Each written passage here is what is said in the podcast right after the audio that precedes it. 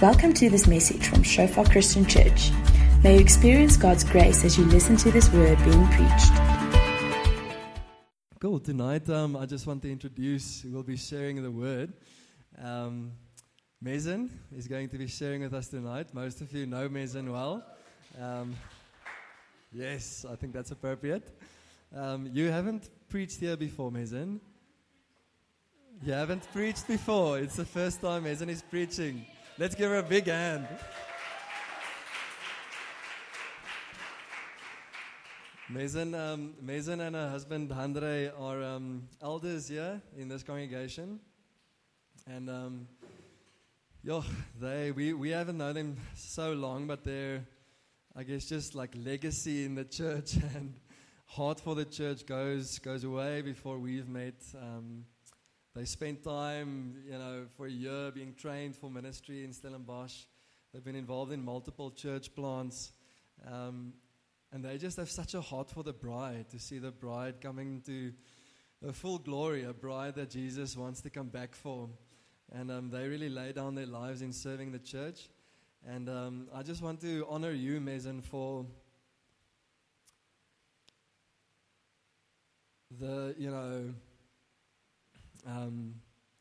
God says, like, a broken heart and a contrite spirit I will not despise, and he's pleased with that. And I just want to honor you for the broken heart and the contrite spirit that you serve God and that you pursue relationship with him, and the prophetic gift that's on your life, heart of a worshiper.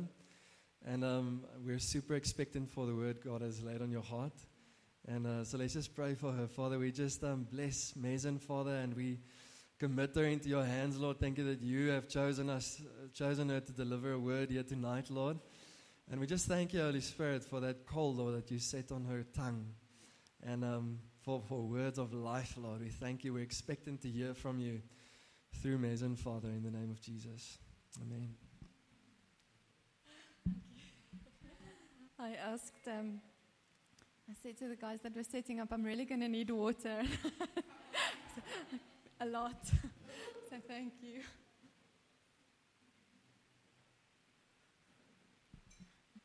I'm more nervous tonight, not about standing in front of you, but really that I'll be able to deliver the word that God gave to me efficiently, that you'll be able to receive what he said to me, because he's been talking to me about this word for a long time. So I've had a lot of time to process what he's been saying, and to say that in 40 minutes, I really trust that God will come and impart what he wants to say today.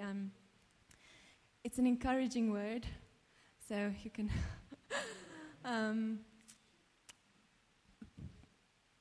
I really felt in September last year that God gave me a word about a change of season that's coming at the end of February. And in 2015 was the last time that God gave me a word for the church. Normally God speaks to me about seasons and for the church, and normally he says to me every year, I'll know what the next year is. And at the end of 2015, God said to me, the next season is faith is crazy. I was like, faith is crazy? Yes, faith is crazy. So faith is believing something that you can't see, holding on to that substance. That's crazy. And in the past 3 years, as Lauren also shared 2 or 3 weeks ago, have been a very difficult season for most of us. I don't know if you can relate, but for me, for us personally, it's been the toughest 3 years of our life, without a doubt. It's been a season that God just kept saying, trust me, wait. Don't fight, rest. Don't fight, trust me, I'll show you, wait. It's been a season that we haven't been able to see what to do next. And God just kept saying, trust me, you're valuable. Trust me, wait. And I'll share more about that now. When God gave me the vision in September, we were having a worship, impromptu worship session, and God gave me a vision and gave me a scripture, and I was like, you spoke to me for the first time in 3 years for the church, which for me was like, such a massive celebration, such a massive change. And because of that, like, I'm so expectant for this next season. God just showed me a picture of an hourglass with harvest grains running out and a picture of a golden calf. And God just said to me, there's a change of season coming. And I really felt that it's a positive change. And then he gave me Daniel 2. And before we read that, I'd just like to pray. Father, I thank you for your word. Father, thank you that you're faithful. Thank you that you speak to us. Thank you that you tell us about what the next seasons are. Father, thank you that you lead us, that you're a lamp unto our feet and a light unto our path, and that we can hold on to you, and that we know that you are faithful, that you are who you say you are, and you always will be. And Father, regardless of our circumstances, God, we can have faith and trust and know that you are steadfast. And may your word bring glory to you tonight, Father God, and may this word bear fruit, and good fruit, and fruit that remain. In Jesus' name, amen. So let's read Daniel 2 from verse 16.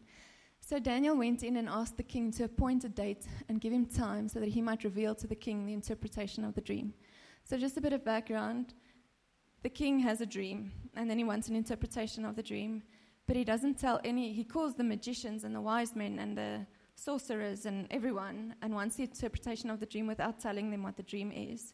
And everybody says to him, that's impossible, like, that's completely impossible. And then he gets enraged and says, I'm going to kill all of you.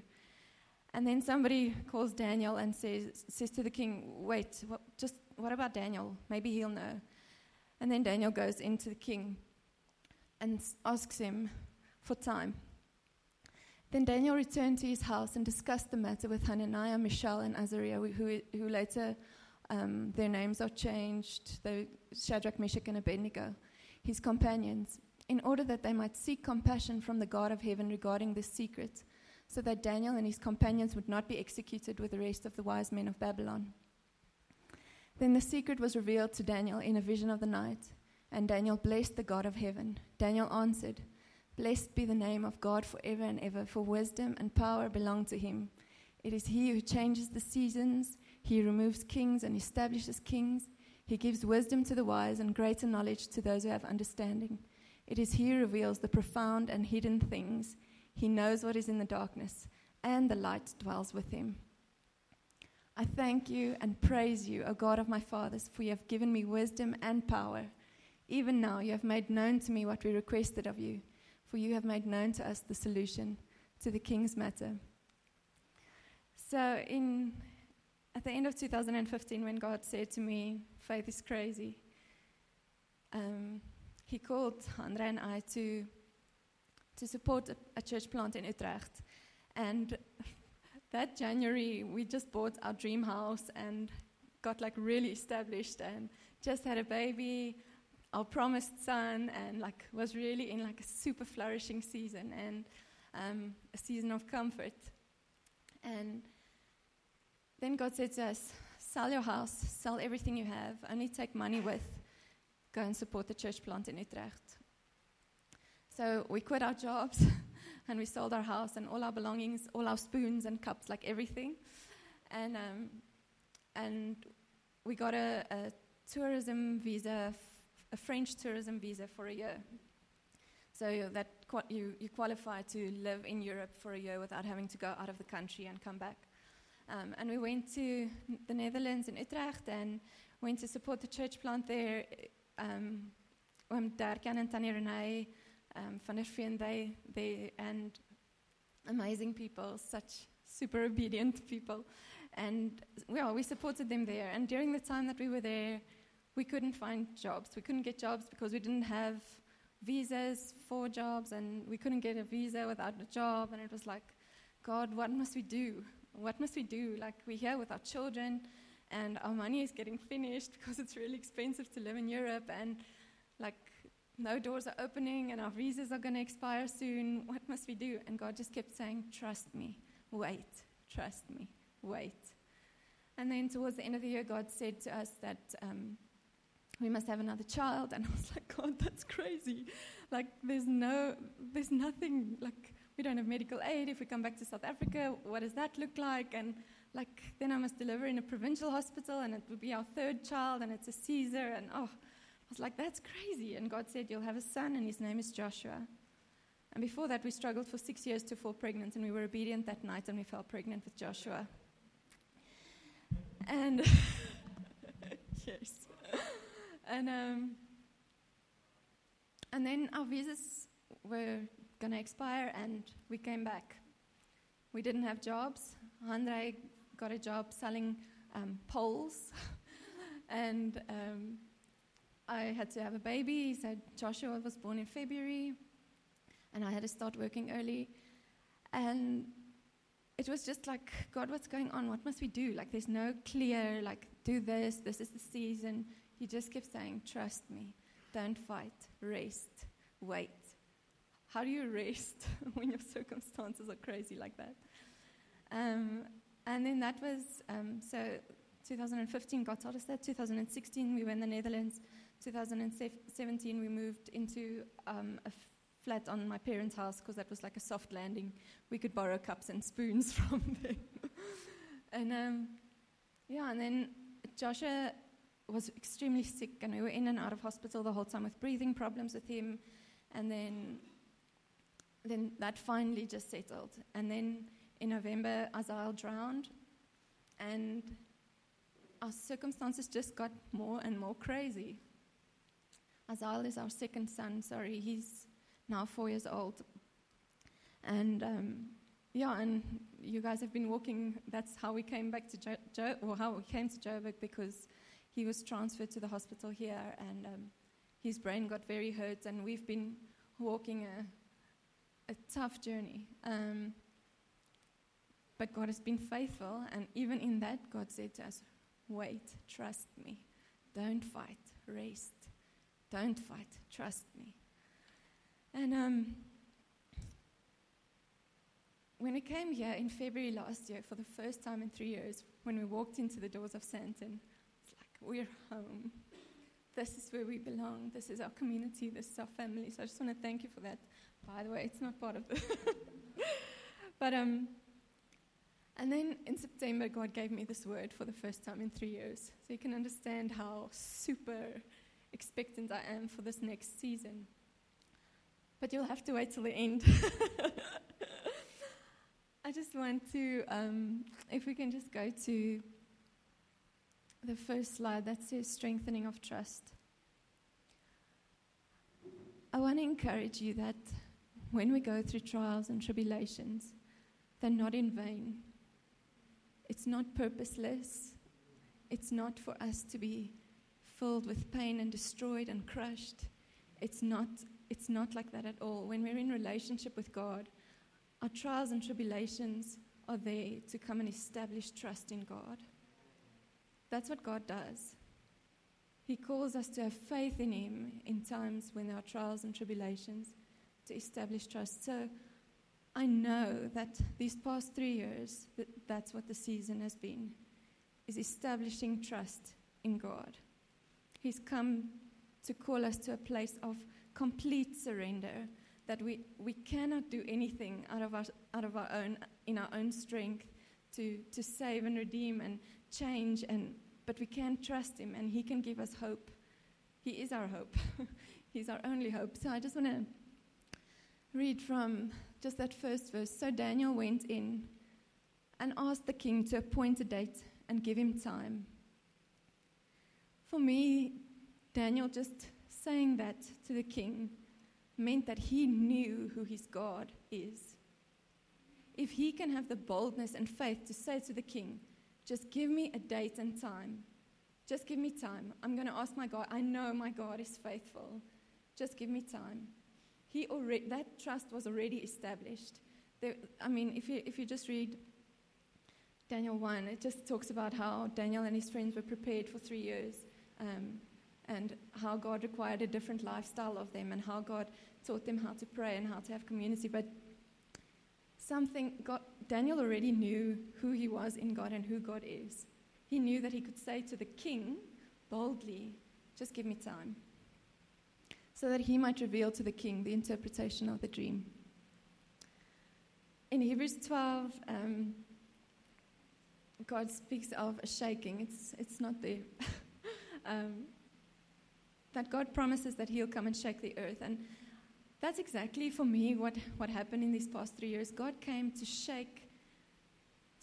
come and shake us. Like, come and shake his bride so that that which is able to be removed, that which is able to fall away, can be removed, so that that which remains is his kingdom that's unshakable. His steadfastness, our trust in him, our full surrender in him. And Romans 5 and James 1 and there's so many examples in the Bible where God speaks to us of enduring through trials. Count it all joy when you have sufferings, encounter trials or tribulations, like endure, because that endurance produces character, and character produces hope, and hope does not disappoint. Our hope in Christ that for eternity there will be no suffering, there will be no death, there will be no pain, there will be nothing. We'll have an eternity of joy in him. That hope does not disappoint. It will not disappoint. Okay, you can go to the next slide. So I can't like it all. Seeking wisdom and knowledge in community. Then Daniel returned to his house and discussed the matter with his companions, that they might seek compassion from God regarding this secret, that their lives might be spared. It's so precious for me. First of all, Daniel has faith in God and who he says he trusts God to be bold to speak to the king. Then his first response is to go back into community and say, guys, we've got to pray. Like, we've got to pray and seek God's face because we need a salute like cow. We've got to pray. And immediately they get together and pray. They pray so that they can get an answer. I can't highlight more the importance of community when we're going through trials and tribulations. The devil's best strategy is to isolate us. It's, if you think of, now, safari. You're on a game drive, there's impalas and a lion. What is the lion who seeks to devour an impala strategy? Is to isolate one. There's strength in community, but when you're isolated, it's easy for the devourer to take you out. So here, like, Daniel has so much influence, and like, he's known, but his first response is to go into community, and we wouldn't have made it without community in this season. Like, the amount of prayer and support and financial support and prayer support and encouragement and housing and a shoulder to cry on, shoulders and a million tissues, and like people bringing us words, confirming what God is saying, builds so much hope. It establishes so much trust because it's not just me. God's speaking to us. Daniel returned to his house and discussed the matter with his companions, that they might seek compassion from God regarding this secret, that their lives might be spared. So the situation that Daniel and his friends found themselves in wasn't one of, I really need a new Ferrari and I need to seek God's face. Come, let's pray and trust for this breakthrough for my new Ferrari. It was for their lives to be spared and for the unbelievers' lives to be spared. It wasn't a selfish just for the Christians or just for me and my house. It's so that they all could be saved.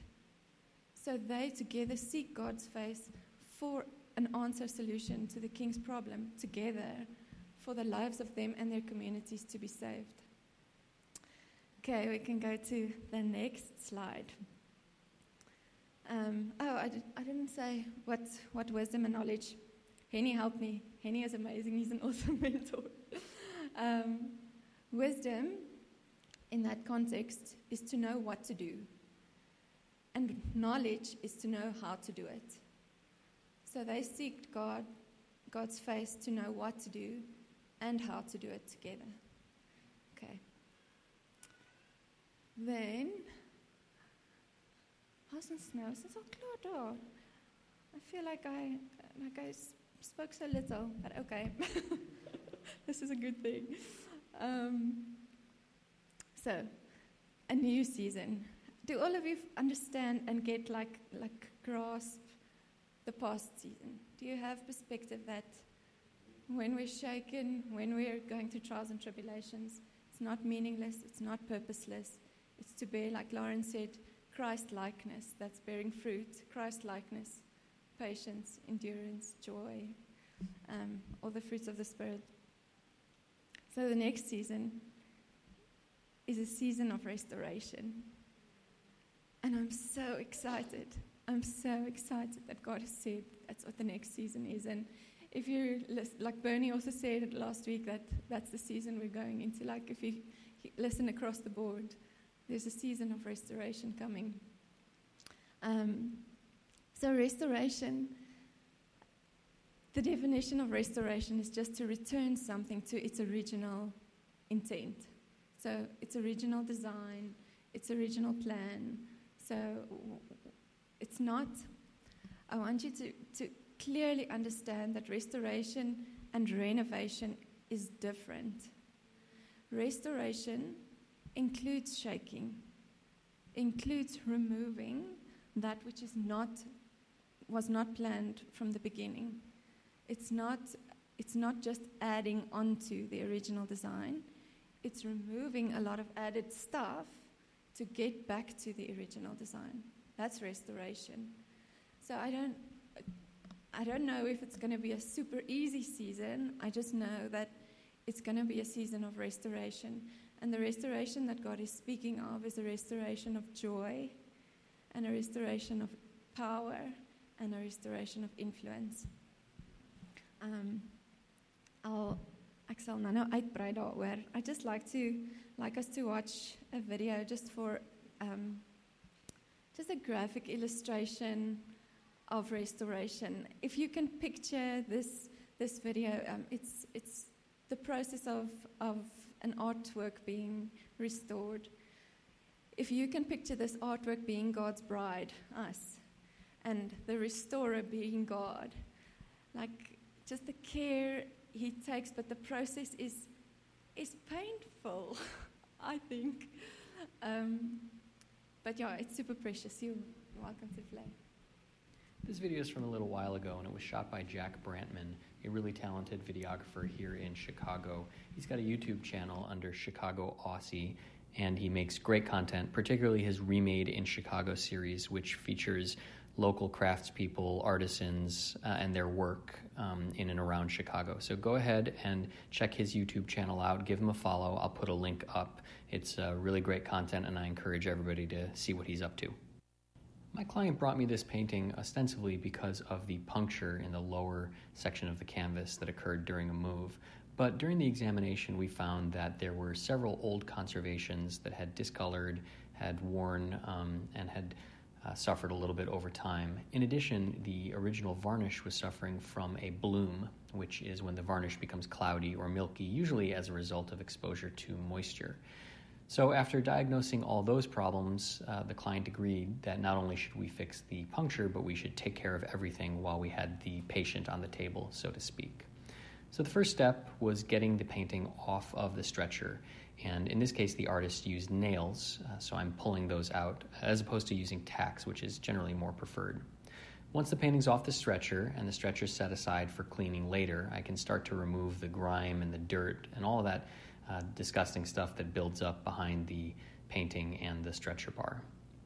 With that cleaned, I can begin the process of removing this patch. And this patch was put on with wax, and luckily wax is soluble in several solvents and is a pliable material, so it's not terribly difficult to remove, but care is still taken because we don't want to subject the original canvas to any unnecessary tension or handling. With the patch removed, the excess wax can then be scraped off. We can begin the process of cleaning the painting.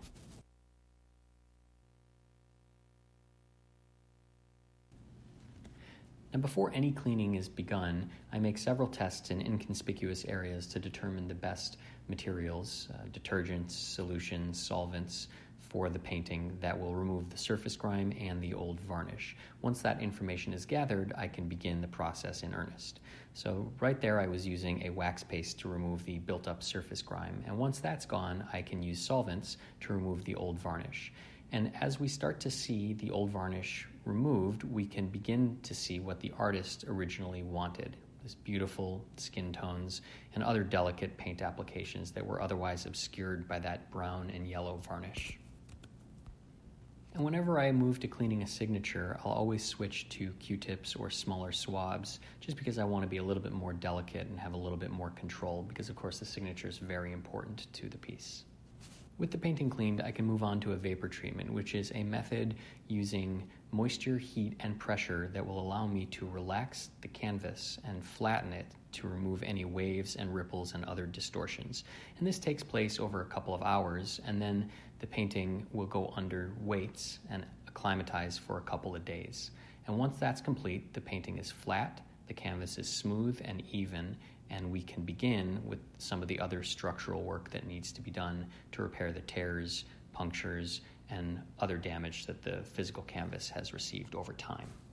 Now, while there are several methods of repairing tears or punctures to canvas, including patches or linings, I'm choosing something called the bridging technique, which is a little bit lighter weight and less invasive than those other methods.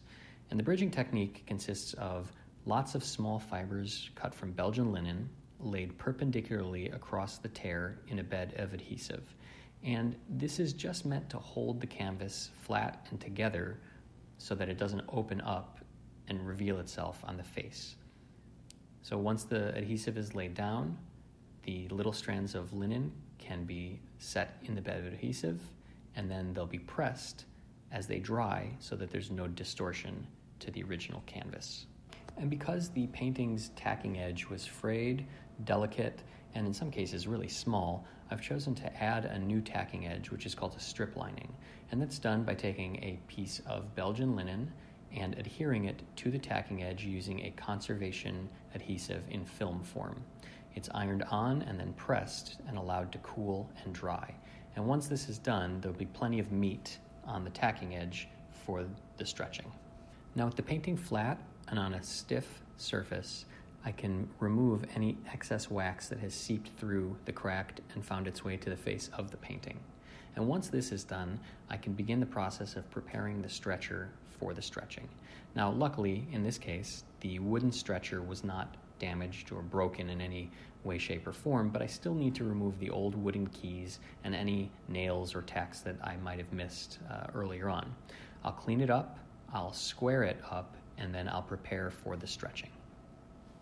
I prefer to use steel tacks as opposed to copper tacks, which can oxidize, or staples, which are really just inferior, to secure the painting to the stretcher. Using a canvas pulling plier will allow me to apply even tension to the canvas, and I'll use a magnetic hammer to drive the tacks through the canvas into the stretcher support. Now, the keys, which you can see me tapping in here, are used to add tension to the stretcher, which is a non-fixed jointed wooden support. Now, sometimes the keys are damaged or they're otherwise missing, and I'll have to recreate them. In this case, I'm using a piece of oak as opposed to a piece of pine, because it's a better material, it's more rigid, and it can handle being tapped in better than the pine. Now, once the keys are all secured, I will fix them with a piece of fishing line and a tack so that they don't get lost in the future. And once all these tacks are secured, I can begin the process of filling in the cracks and tears on the face of the painting so that I can begin the retouching process. Now, using a putty, I will overfill the areas where there is missing paint, and then once that putty is dry, I'll come back with Q-tips and cotton swabs and other tools to remove the excess, because I want to make sure that I have an even, smooth surface onto which I can apply the retouching pigments. With the fill-in medium dry, I can apply an isolation layer of varnish to the painting, and there are many reasons to do this. Among them is to provide a barrier between my retouching and any future work and the original painting, and two it allows me to see the colors better and see them as they will look once they're final varnished. And this is important because if I retouch according to the washed out, dried out colors, then when I put the final varnish on, the retouching isn't going to match and I'll have to redo it. Now, retouching, unlike painting, requires a different approach both in technique and materials. So instead of using oil paint, I'm using Maimaria Restraro, which is a conservation grade paint that has no oil in it. And that's important because oil oxidizes over time and becomes permanent. This pigment will never be permanent. It can always be removed with the appropriate solvent. And as oil oxidizes, it darkens and changes color. Now this paint, because it has no oil, won't change color over time, thus keeping the retouching more accurate longer. And the other main difference between painting and retouching is that painting, you have the freedom to apply as much pigment as you want, whereas retouching, we are really just focused on the areas where there are losses. It would be inappropriate to add pigment anywhere where the original pigment is still existing. And so the conservator must limit any pigment that they're applying to just those areas of damage or loss. In this case, just the tears and the cracks. And there's no secret to retouching. It's just a matter of practice and patience. And the more you do it, the better you get at it. And the more you do it, the more quickly you're able to determine how to mix a color based on your palette. That is, you can see all of the colors that make up one color without having to labor to that point. And once the retouching is finished, the varnishing process can begin. In this case, I'm using a synthetic resin, ultraviolet stable, plasticized varnish designed for conservation. And this varnish will remain soluble for about 102 years in mild solvents. It will not yellow, it will not darken, it will not bloom with exposure to moisture, it will not fail like the old varnishes do.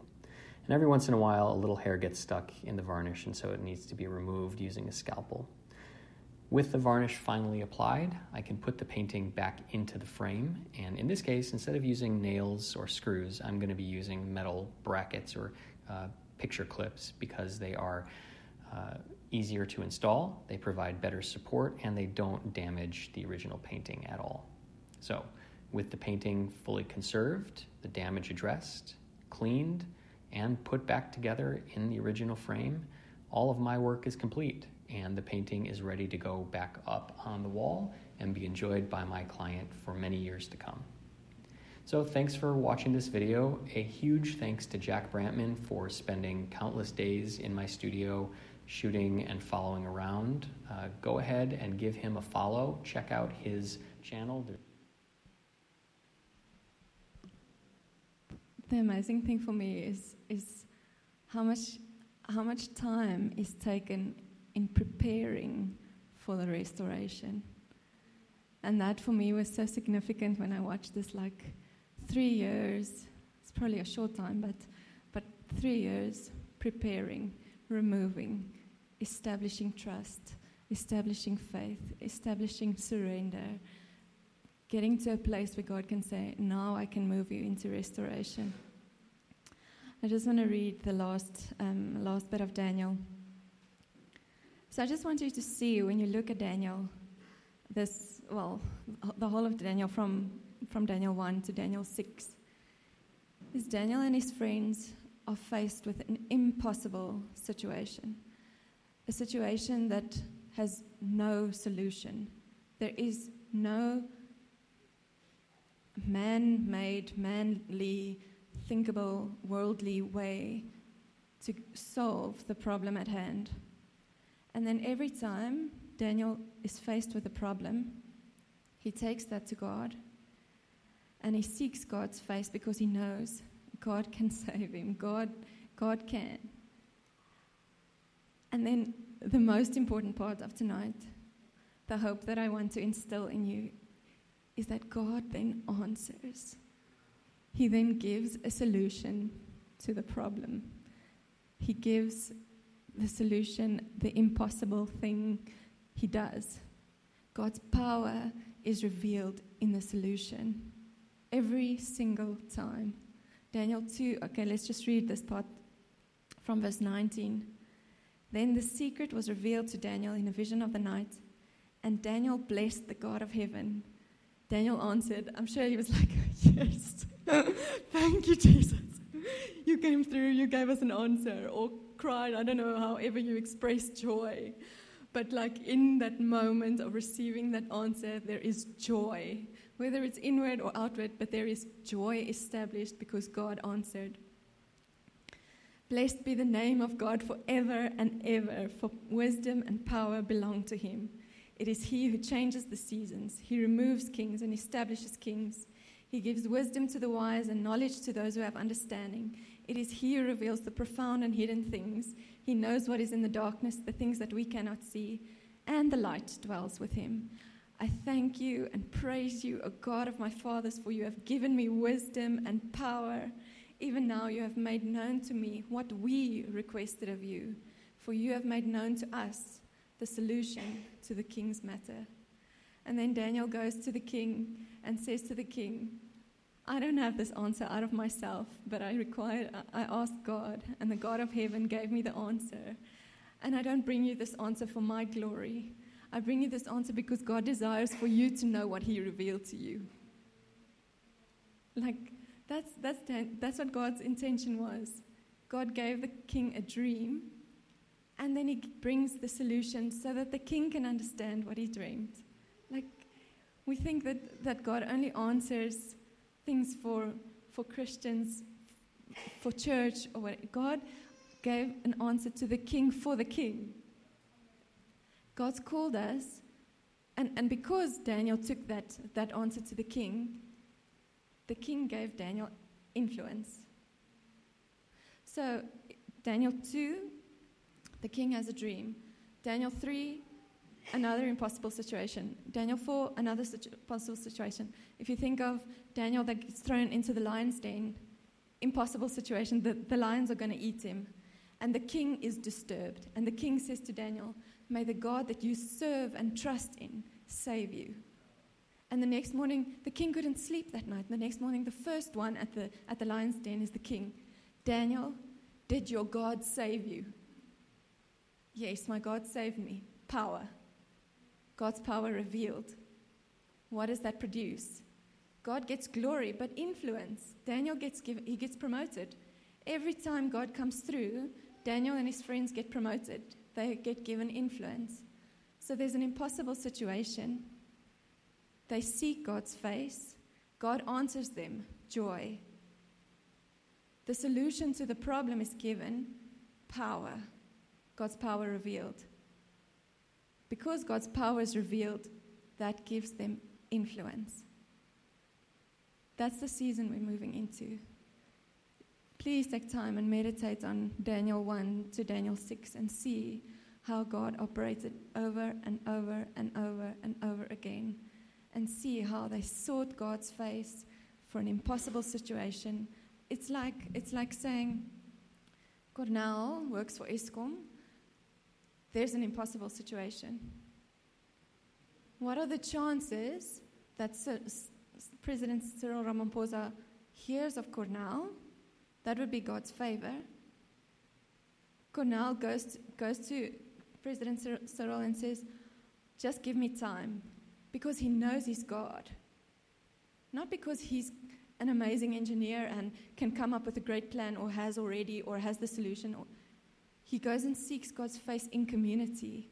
Because I'm definitely sure Cornell will not be like, I'm going to do this on my own. Like, he knows there's strength in numbers. Like, he'll come to his community and say, guys, first of all, President Cyril Ramaphosa asked me for a solution to this impossible situation. And then he seeks God's face. And then God answers him and gives him a solution to the problem. And he takes that solution to the president. That's God's power revealed, because there'll be a solution to a problem that maybe there is an easy solution, but for me it seems impossible. I'm not an engineer. And then because of that, God now will have influence. So I don't want you to see that this is something that happened in Daniel's time with kings and priests and holy Daniel and his friends, because they fasted and ate correctly and prayed enough. God is saying that he's restoring influence to his bride. the church is going to have a voice again. We are going to be confronted with impossible solutions, impossible situations, and we're going to seek God's face for those situations, and God's going to answer us, and God's power is going to be revealed in that to the world, and because of that, the church is going to have influence, and we'll be overjoyed because God's hearing us and answering us. Like, there's no more joy than walking in relationship with God and knowing that He answers. So what is God's original design for His bride? If we're talking about restoration, going back to the original design, God originally designed us to have relationship with Him first and foremost. That was His plan from the beginning. So when I speak of restoration, there cannot be joy and power and influence without primarily establishing trust and having faith in God. So there can't be, I can't say to you, even if you don't believe in God, this is going to happen. It's not. God's original intent was for His bride to have relationship with Him. And God says it's impossible to please Him without faith. And those that believe in Him must know that He's good, and He's a rewarder of those who diligently seek Him. So we must know, like Daniel knew when he went to the king, that God is a good God and that He rewards those who diligently seek Him. But He requires faith, because without faith it's impossible to please Him. How can we please Him if we don't have relationship with Him? Like, we're called to relationship with Him first and foremost. Secondly, we're called to community with each other. We're not called to live isolated Christian lives. We're not called to be that amazing Christian. We're called to have influence on our own in our different spheres that we're called to, but we're called to seek God's face in community. And the third thing that God intended for us is having influence in the world by displaying His power for His glory and our good. God never intended us to be a powerless people. He never intended for His church not to have influence. He never intended for His bride to not have His voice and not have a display of the King that they serve. He's living and powerful. He's alive. I know we know that, but like, He's really alive. And He wants people to see that. He doesn't want us to only know in our heads that the Bible is true. He proves that the Bible is true because He's alive, and He answers, and He speaks. Herky, you're welcome to come up. I don't know where Herky is. Is he in the mother's room? Maybe. Okay. So tonight, you're welcome to stand. I want you to see that there's a golden thread in the story of Daniel, but there's a golden thread in the whole Bible from beginning to end. God's pursuit for us in relationship is from the beginning to the end. He's never stopped seeking relationship with us. He's never stopped calling us, drawing us near. And He's never called us to be isolated. So, as we close our eyes, I just want you just to spend a few minutes with the Lord. Firstly, I want you to just look back at this past season. And just take time to consider and meditate just a few minutes on the walk that you've had with the Lord in the past 3 years. I'm not saying that there hasn't been joy, that there hasn't been victory, that there hasn't been celebration. But God has definitely been calling us into a place of full surrender and trust in Him. He's definitely been calling us into a place of waiting on Him and resting in Him, and changing our perspective of having faith in the promises to having faith in the promiser, because he never changes. And when that faith is established in a God that is unshakable, that is steadfast, that is true, that doesn't go back on his word because that's who he is, then the promises become easy to believe and easy to hold on to because we know who promised it. We know that he who promised is faithful. So just take time and just respond to, whether it's thanking God and saying, God, I've seen your hand in this last season, even though it was tough. Thank you for establishing what you've established in me, or repenting for not being able to trust him, or being disheartened by so many trials and so many tests and so many things.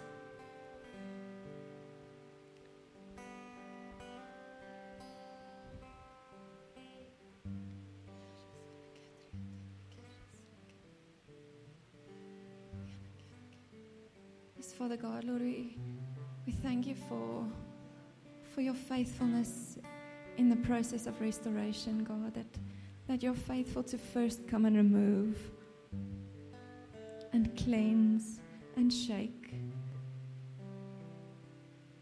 to bring us to a place where we're able to walk in restored relationship with you, in restored community, in restored power and joy and influence. Thanks for listening to this message from Shofar Joburg. May the grace you received produce God's greatest glory and your greatest good. For more information and sermons, please visit our website at www.shofar.joburg.